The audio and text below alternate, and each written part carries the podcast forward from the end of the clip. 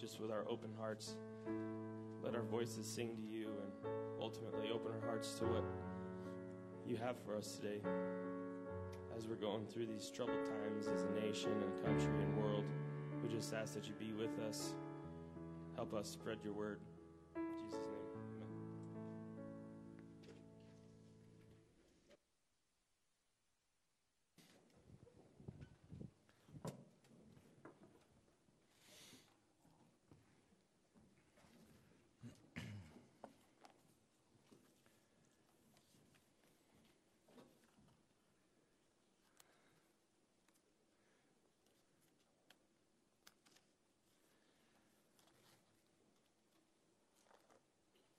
This morning we want to pick up for the third in our series of um, messages about faith of our fathers. And I think, as much as anything, over these four weeks, I, I want us to recognize that where we are as a society and where we are as a church today is very, very different in terms of the culture and society of, of generations ago and, and the, the founders of the during the, the Reformation period and even back to the beginning of the church in the book of Acts. But the reality is that the church is founded upon a God who does not change. And the church is redeemed by the Son of God that shed his blood on our behalf. And because of those facts, where we are today, the foundations do not change. And so we can look back and, and see how past generations of believers uh, taught and ministered and presented the words and the claims of God, and, and it's still viable because the message hasn't changed. And the God that the message is about certainly hasn't changed. We've taken as a jumping off point these last three weeks the, the Westminster Catechism, which was nothing more than a, a, a method of teaching new converts and young believers uh, back in the post Reformation period in the 15 and 1600s. They knew that it was important that there was some kind of a, a, systematic way to go through and, and teach the things of God that were important, the foundational things that were non negotiable, that needed to become the foundation of their lives.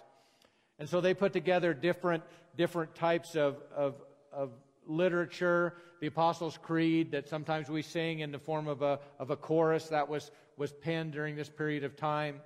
Um, the Westminster Catechism, Martin Luther had a, a catechism or a method of teaching that he liked to use for children. So there were all different kinds and styles. And so what we're doing, taking as a jumping off period each week, uh, one of the questions at the beginning of that catechism, of that methodology of teaching. The first week we looked at the first question, which, what is our purpose? What's the chief end of man? And we found that that was to glorify God to bring glory to our Creator, to acknowledge the one who made us. The second week, last week, we talked about how do we know what to do? How do we know how to do that? And we found that the answer to that question is, is found in the Word of God. And that this is the only rule, the only thing that God gives us in, in written, spoken form to tell us how we glorify God. And so this week, we're going to endeavor a task that's impossible.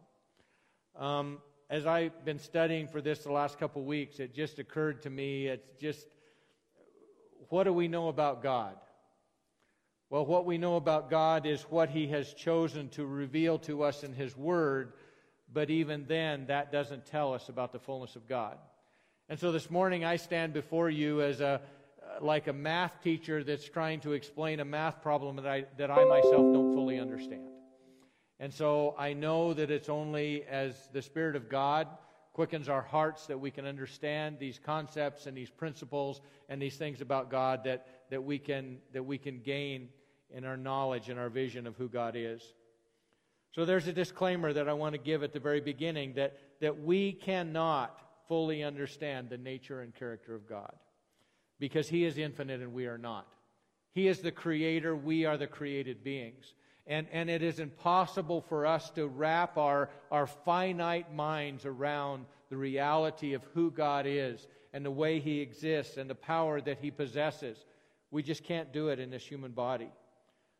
But I also know that when I spend time considering the character and the power and the sovereignty of God, that it stretches me and it grows me because what it does is, as the, Spirit, as the Spirit gives me understanding, it, it allows me to see God in a bigger and more mighty way, and that increases my faith because I know that He is all those things, especially in the days in which we live. This week I ran across a quote that I thought was really good. We can never fully understand God or get to the bottom of His mysteries. God is unique. He alone is the creator. He alone is not dependent on the world or anything in it. Nothing within the created world serves as a complete model or an analogy for God. So anything that we see around us is a poor picture of the realities of God. So, what were the questions in the catechism? How did they perceive or how did they delve into this idea of what God is like? Questions four and six. They're written in your bulletin. What is God? God is a spirit, infinite, eternal, unchangeable in his being, wisdom, power, holiness, justice, goodness, and truth. What is the Godhead? What is the Trinity? There are three persons in the Godhead the Father, the Son, and the Holy Spirit. And these three are one God, the same in substance, equal in power, and glory. Let's pray. Father God, as we attempt in our human understanding to delve in and describe and look at your nature and your existence, we know that we are inadequate. And so I pray, Father, that as we turn our attention to your word, what you've given us to describe you, that your Holy Spirit would work in our hearts and enlighten our minds, enlighten our hearts, enlighten our souls about the reality of who you are, how you exist, and how you work and manifest yourself in our lives in the world in which we live. And so we pray as we talk about you that you would tell us about you by your Spirit. And I pray this in the name of Jesus. Amen. The form of God. How do we know or how do we see God's form? John chapter 4, verse 24 says very simply God is spirit, and his worshippers must worship in spirit and truth. What does that mean? It means that God is not confined by space. All of us, we, we can be in one spot or we can be in one spot, but we can't be, we're confined by space. God is not. The, the theological term for that is He's omnipresent. He has the ability to be everywhere at the same time. I can't get my mind around that because I'm confined to space. We're all confined to space. We have mass, we have volume. That's a, the scientific term for, for the, the presence of matter. God has none of those things. And so, consequently, He's not able to be defined by our measurement system nor is he able to be understood by the things that we see and the things that are around us. We know that God had the ability, has the ability to take on different forms.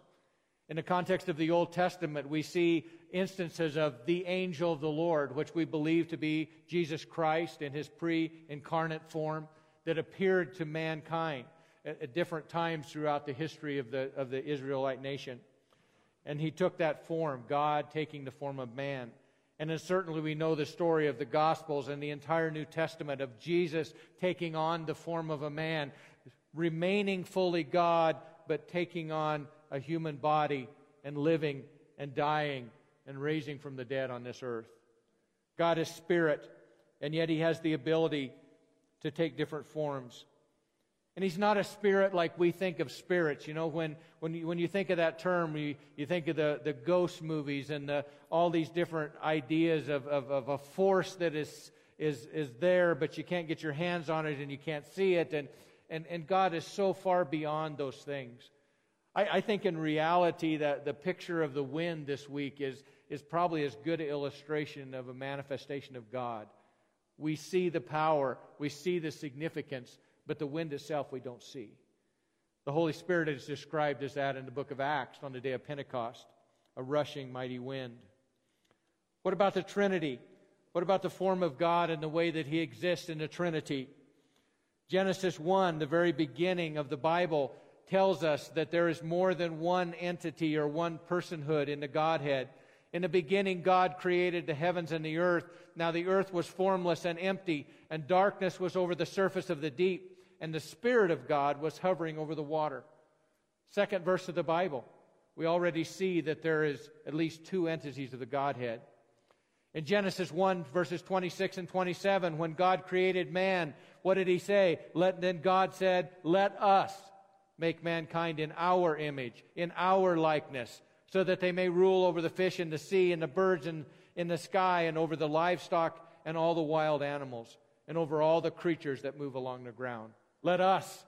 It's not God alone, it's God manifest in three separate entities. We find that even though he's not mentioned specifically, that Jesus Christ was involved in that creation process as well.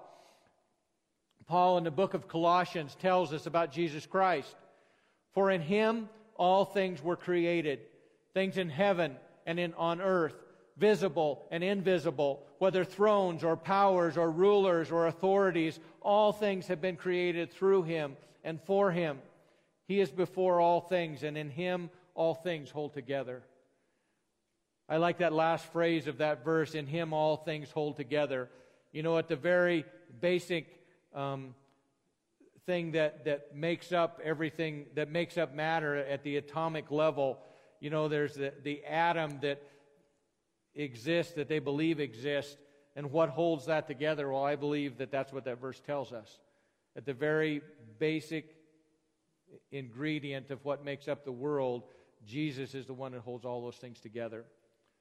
So he was very much part of that creative process.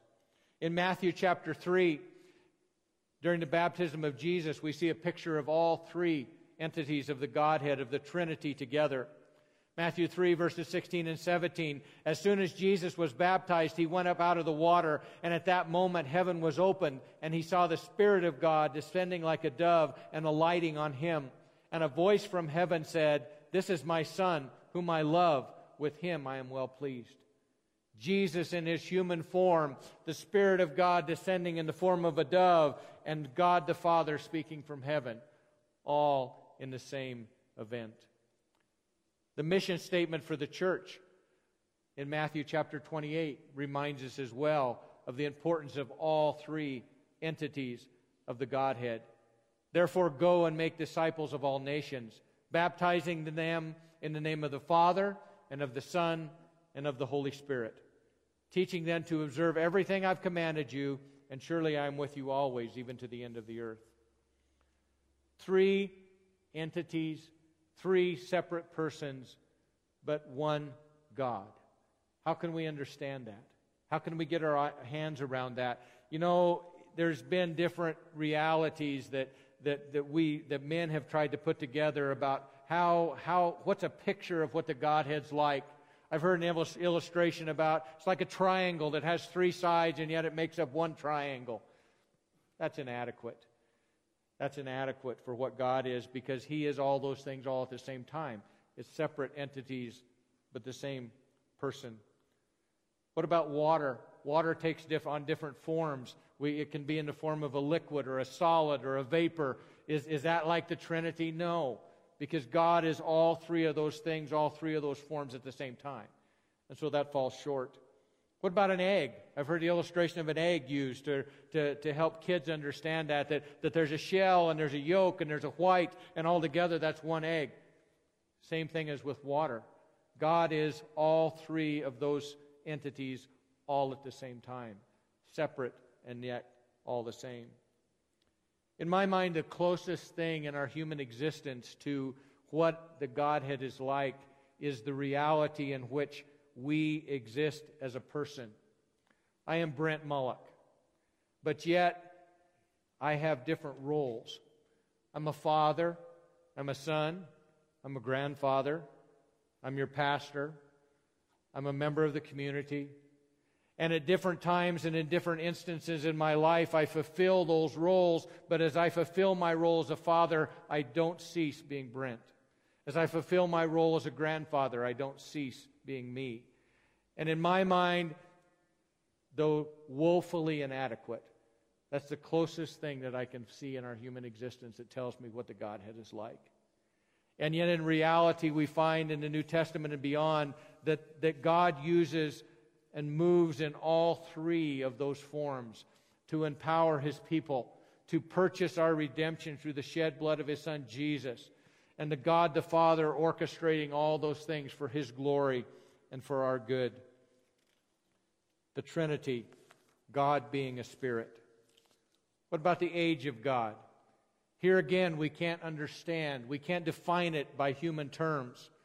In Psalm 90, verse 2, the psalmist writes, Before the mountains were born, and or you brought forth the whole world, from everlasting to everlasting you are God. From everlasting to everlasting you are God. Everything about our existence and everything that we experience is based on time. Not only are we confined to space, but we are confined to time. Everything around us is regulated by, by seconds and minutes and hours and days and weeks and years and decades and centuries and millennium. It's all about time. That's our reference point. That's the thing that, that we understand that, that we're confined to. God is not confined by time. And, and, and, and because we have no point of reference, we can't understand that fully when it says in Genesis 1 in the beginning, God, that sig- signifies that God always was. He didn't have a beginning point. He didn't come into existence at some point in time. He has been there as far back as you go into history. God's always been there.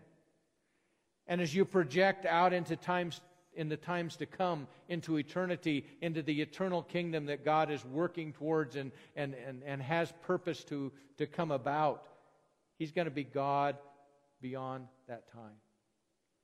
We can't understand that. We can't understand that. But the reality is that helps us understand the way God works.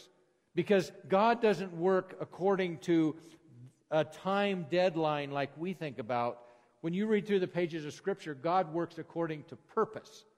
Purpose. And so we get all caught up and this has to happen by, by, this point in time or else the opportunity is lost and this and that and something else. Not so with God. God says, I have purposed that this will happen. And it will happen. And, and the timeline, the time element is irrelevant. Tells us in 2 Peter that a thousand years are like a day, and a day is like a thousand years in the mind of God. Exodus 3, chapter or verse 14, when Moses appears to, or God appears to Moses at the burning bush, what was his description of himself? God said to Moses, I am who I am. This is what you're to say to the Israelites I am has sent me to you. Think about that phrase, I am. What does that mean? It means always present. I am. As far back as you can think in, in eternity past. I am today. I am tomorrow. I am into the untold measures of time out into the future. The I am God. Revelation 1, verse 8, another description in the early parts of John's vision. I am the Alpha and the Omega, says the Lord God, who is, who was, and is to come, the Almighty. So God has no age, no beginning, no end, always existed, always will exist, not confined or limited by time. What about the limits of God? Does God have any limits? Is there anything that He can't do? Can He create a rock so big He can't move it? God has no limits. God has no limits. The writer of Job says these things Can you fathom the mysteries of God? Can you probe the limits of the Almighty? They are higher than the heavens above. What can you do? They are deeper than the depths below. What can you know? Their measure is longer than the earth and wider than the sea. I think the closest thing that we can see or, or have a concept of in, in terms of the limitlessness of God is as we look out into the night sky. And we know that as, as our telescopes and our abilities to see further and further out into the universe, what do we find? More universes and more galaxies and more stars and more heavenly beings forever. God has no limits, His understanding has no limits. Psalm 139, that entire chapter talks about the intimacy of God with me and yet who God is. Where can I go from your spirit? Where can I flee from your presence? If I go up to the heavens, you are there. If I make my bed in the depths, you are there. If I rise on the wings of the dawn, if I settle on the far side of the sea, even there your hand will guide me, and your right hand will hold me fast. If I say, Surely the darkness will hide me, and the night become night around me, even the darkness will be not be dark to you. The night will shine like the day, for darkness is as light to you. No limits. No limits. He can both follow me and precede me. I like that, that phrase in there that talks about if I go to the far ends of the, of the sea, you will guide me. If somebody guides you, what does that mean? It means they're already there. He both precedes me and follows me. And in Psalm 147 5, great is our Lord and mighty in power. His understanding has no limit. We could spend an entire week talking about that one verse. His understanding has no limit. What does that mean? It means that when I see difficult things occur in my life or the lives of those around me, and I don't understand why God would allow that to happen, the reality is God totally and fully understands that circumstance and has allowed it to occur because his understanding of what it means and the significance that it has fits according to his purpose. And he understands the whole of every circumstance and the realities and my limits and your limits. He's not limited in his understanding. Finally, let's look for a moment at the character of God. The character of God, the character qualities that he possesses. Revelation 4, verse 8, a picture of the throne room in heaven that John writes down for us. Each of the four living creatures had six wings and was covered with eyes all around, even under its wings. Day and night they never stopped saying, Holy, holy, holy is the Lord God Almighty, who was and is and is to come. Holy. God is described as being holy. In the vision that Isaiah had in Isaiah chapter 6, that was the thing that he cried out as he stood there in his vision in the presence of God Holy, holy, holy. We can't even comprehend what holy means. Everything around us has some degree of impurity about it, down to the parts per million, parts per billion, parts per trillion. There's impurity. And God is without blemish, totally sinless, perfect in what he does, perfect in every deed that he allows and makes to occur. God is unchanging. He doesn't change. That's why we can look at these things that, that were significant in the church centuries ago and they're still valid for us today because we worship a God that doesn't change. James 1:17 Every good and perfect gift is from above, coming down from the Father of the heavenly lights, who does not change like shifting sand. The God in eternity past, before the world was created, is the same God that we serve and worship today, and is the same God that we will spend an eternity with if we put our faith and trust in Jesus Christ. He does not change. In a world of constant change, He is the constant because he does not change. Exodus chapter 34, verses 6 and 7, gives us a, small laundry list of, of God's character qualities. This is when Moses was up on the mountain receiving the Ten Commandments from God. And it says, And he and God passed in front of Moses, proclaiming, The Lord, the Lord, compassionate and gracious God, slow to anger, abounding in love and faithfulness, maintaining love to thousands, and forgiving wickedness, rebellion, and sin. Yet he does not leave the guilty unpunished. And he punishes the children and their children for the sins of the parents to the third and fourth generation. The character of God. What do we see about God's character just in that verse alone? That he's compassionate, that he's gracious, that he's patient, that he's loving, that he's faithful, that he's forgiving, that he's just. And the thing about God that we can't get our hands around, you know, we're told to be compassionate and gracious and patient, all those things. But the reality is, God is perfect in the exercise of those character qualities in his existence. He can maintain a balance of being the God of total justice and the God of perfect love. We can't do that. We can't do that. God alone can do that. Not only does he possess all these qualities, but he possesses them in perfection without contradiction between the two opposing qualities. The character of God. Next week, we're going to spend our entire time talking about the power of God, the sovereignty of God. What does it mean that God is sovereign? Um, because that's one of the ne- that's the next actually the next question in in the catechism. But for today, I want to conclude as we prepare ourselves for the communion table and talk about one particular quality or character quality of God. And that is His mercy. His mercy. Because the reality is that's what this table is about. Is about that one quality of God. Lamentations chapter 3, verses 22 and 23. Jeremiah writes, Because of the Lord's great love, we are not consumed. For his compassions never fail, they are new every morning. Great is your faithfulness.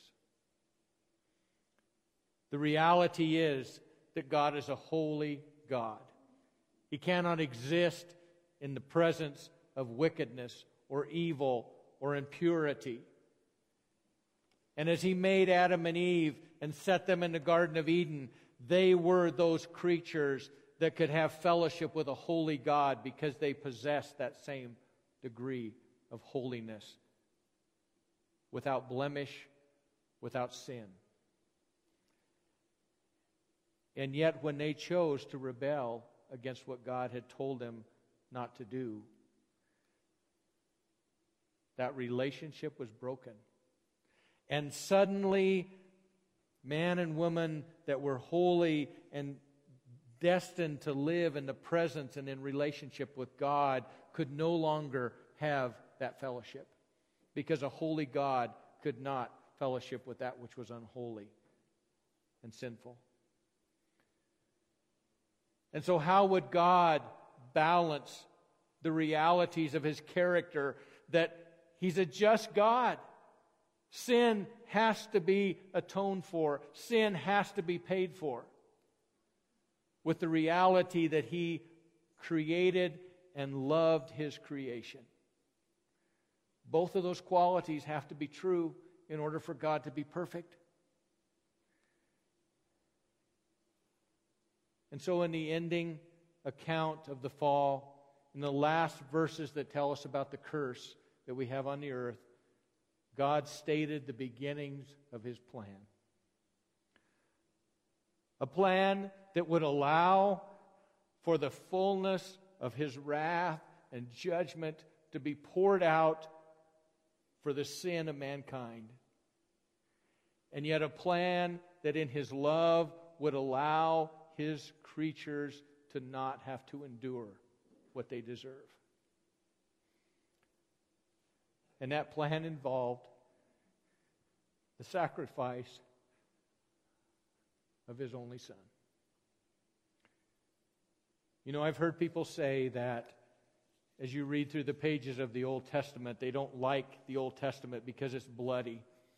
There's people die, and there's people that fall under God's judgment, and God's judgment falls out of the sky on Sodom and Gomorrah, and, and women and children and, and innocents are killed, and, and it, it's just a, a bloody picture of God's wrath.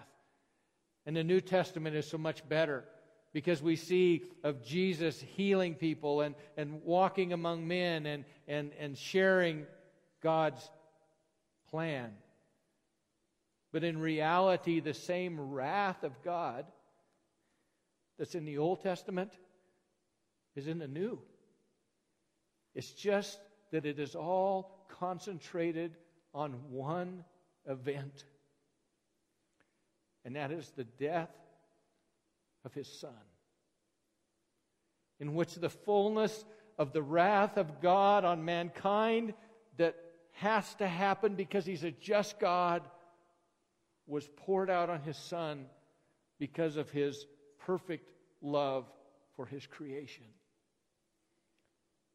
If God had chosen when Adam and Eve fell in the garden to just allow sin to take its course, he would have been totally justified in not planning, a, a, making a plan of salvation or a way of redemption.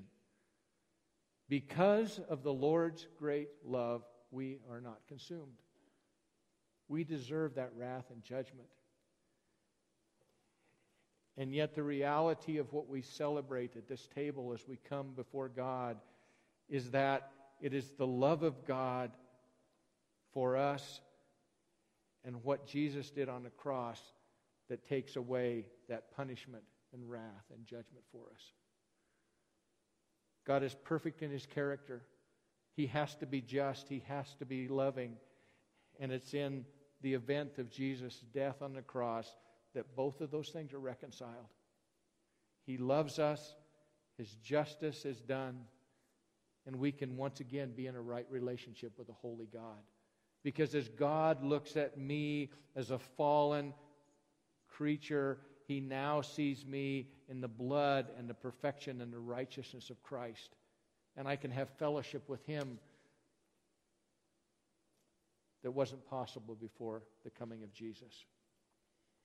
The mercy of God, because of His great love, we're not consumed. So this morning we're going to celebrate the Lord's table, communion together. This is about your relationship with Jesus Christ. It's not about a, a church or a denomination. If you trusted Christ as your Savior and you put your faith in Him, um, recognizing your own sin, and it's only because of Jesus' death on the cross that an acceptance of that that you can be right in God's eyes. We encourage you and we invite you to celebrate this table with us this morning. Um, as is present in our day and age, we just we ask that you come down the center aisles and then go out the the outside like we typically do. But I just encourage you to spend some time in prayer prior to coming. Just rejoice if you know Jesus Christ as your Savior. Rejoice in the reality of what this table signifies. Because of the Lord's great love, we're not consumed. We don't get what we deserve because of Jesus' death on the cross. Let's pray together. Father, it humbles us when we consider how great you are how you have no limits, how you can be everywhere at the same time, how you can be know everything. And Father, to think that at one time we were under your wrath. We were children of wrath, living in rebellion against you.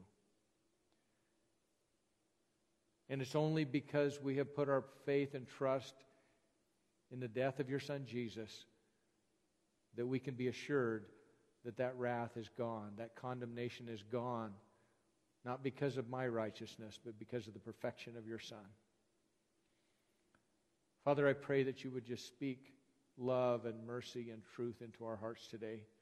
If there's someone here that hasn't trusted you as Savior, I pray that today would be that day, the day that they would turn their heart and their mind towards you and ask you to come into their heart and save them.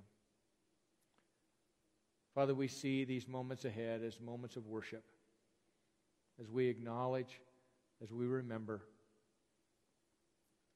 as we give glory to you for being perfect in love and perfect in justice. Thank you, God, for your mercy. We pray in Jesus' name.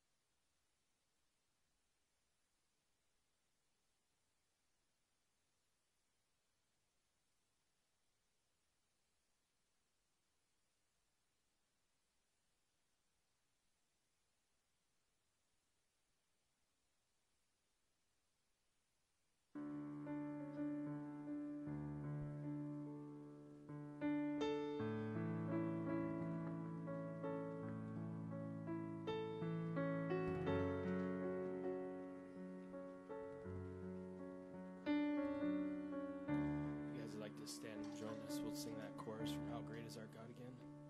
How great is our God? Sing with me, how great is our God? And all will see how great, how great is our God. Sing that again. How great Sing with me, how great is our God? And all will see how great, how great is our God.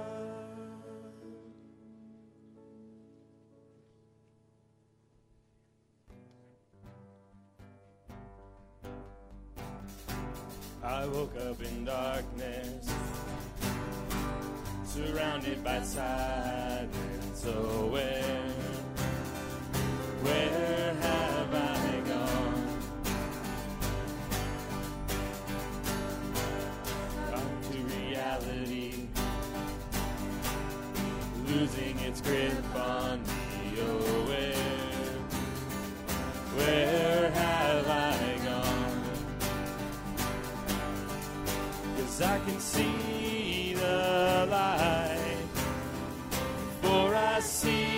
sunrise.